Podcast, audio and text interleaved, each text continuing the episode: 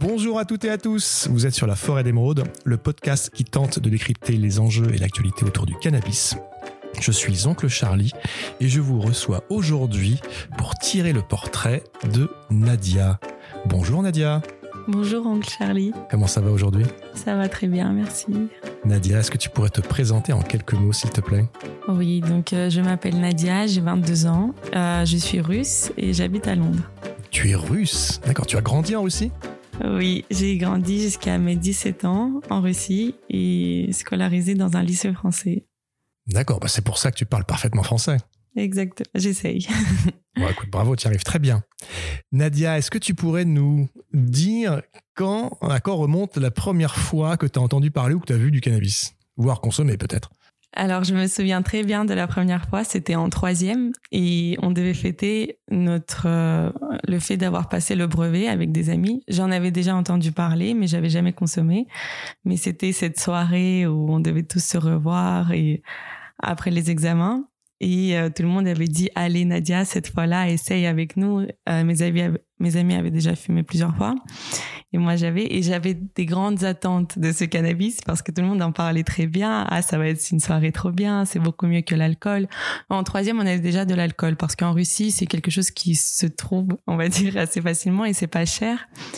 Mais voilà le cannabis c'était quelque chose de plus compliqué à trouver et c'était vraiment euh, la soirée de l'année quoi. Et euh, c'est la première fois du coup que j'avais essayé et c'était pas une super expérience. Tu l'avais fumé? Oui. Et du coup comme je t'ai dit, j'avais de grandes attentes et j'avais fumé je crois un joint avec des amis, tout le monde me regardait en plus, tout le monde voulait voir la réaction et qu'est-ce que ça allait me faire. Moi j'étais une élève très sérieuse, j'avais mon- mention très bien au brevet, voilà, les notes c'était important et mes parents m'avaient toujours dit tu fais ce que tu veux dans ta vie tant que tu as des bonnes notes à l'école. Du coup, niveau éducation, euh, j'avais pas beaucoup de restrictions à condition que tu as des bonnes notes, Nadia. Ça, c'était euh, ce qu'on me demandait. Bref, du coup, j'ai fumé le premier joint. J'attends un peu, peut-être 10, 20 minutes, toujours pas d'effet. Du coup, je reviens voir mes amis. Je fais, mais c'est nul. Qu'est-ce qui va se passer? Ils m'ont dit, non, mais t'inquiète, t'inquiète, attends. J'ai fait, non, j'ai pas envie d'attendre. Donnez-moi encore un joint. J'ai fini par fumer deux joints entiers, toute seule. Et là, je commence à avoir soif. Et mes amis, pour rigoler, ils me donnaient un shot de vodka. Du coup, je me sens encore plus mal. Ensuite, je me souviens, j'ai faim et on me donne du chocolat amer. Enfin, horrible. Et après, oui, j'ai eu tous les effets. Je pense que j'ai fait un bad trip. Donc c'était pas une expérience réussie, si je résume. Non, Vraiment pas.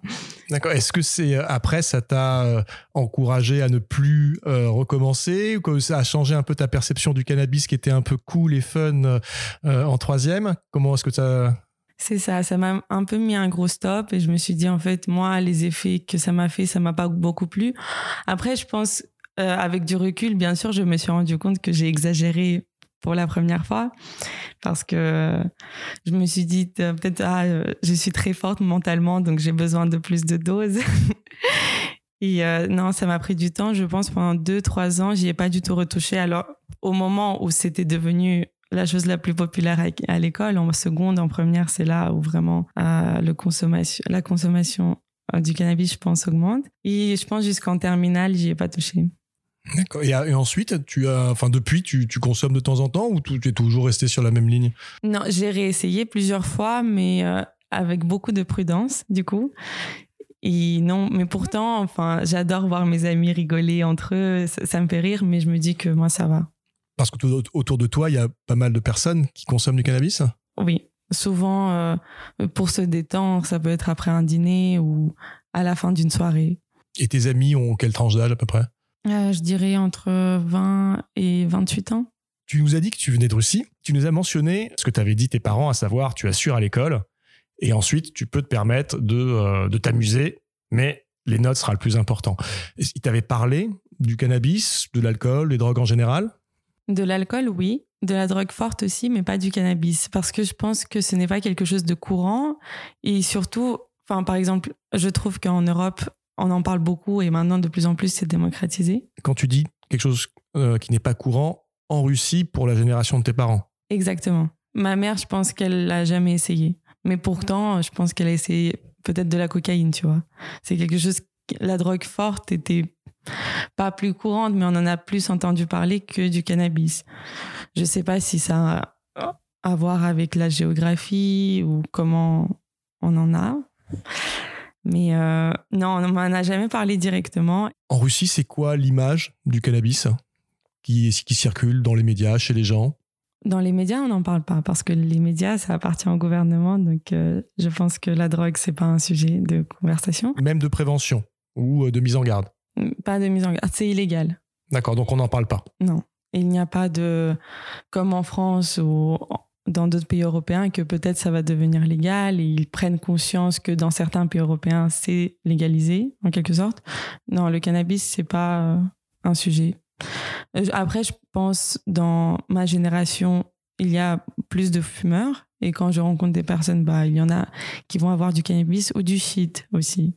Beaucoup plus, en fait, parce que c'est moins cher et peut-être plus facile à avoir. Aujourd'hui, tu habites à Londres. Oui. Là-bas, c'est un peu plus détendu qu'en Russie, peut-être, au moins sur le sujet du cannabis.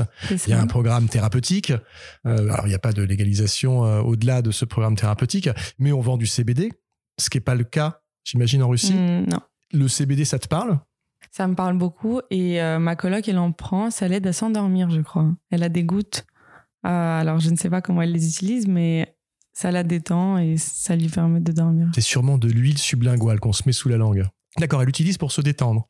Et tu as d'autres amis qui, ont, qui utilisent, consomment du CBD Euh, alors, j'ai d'autres amis qui m'en ont parlé pour des produits de visage. Euh, c'est ce qu'on voit aussi, mais à part ça, non. Ok, c'est intéressant, Nadia.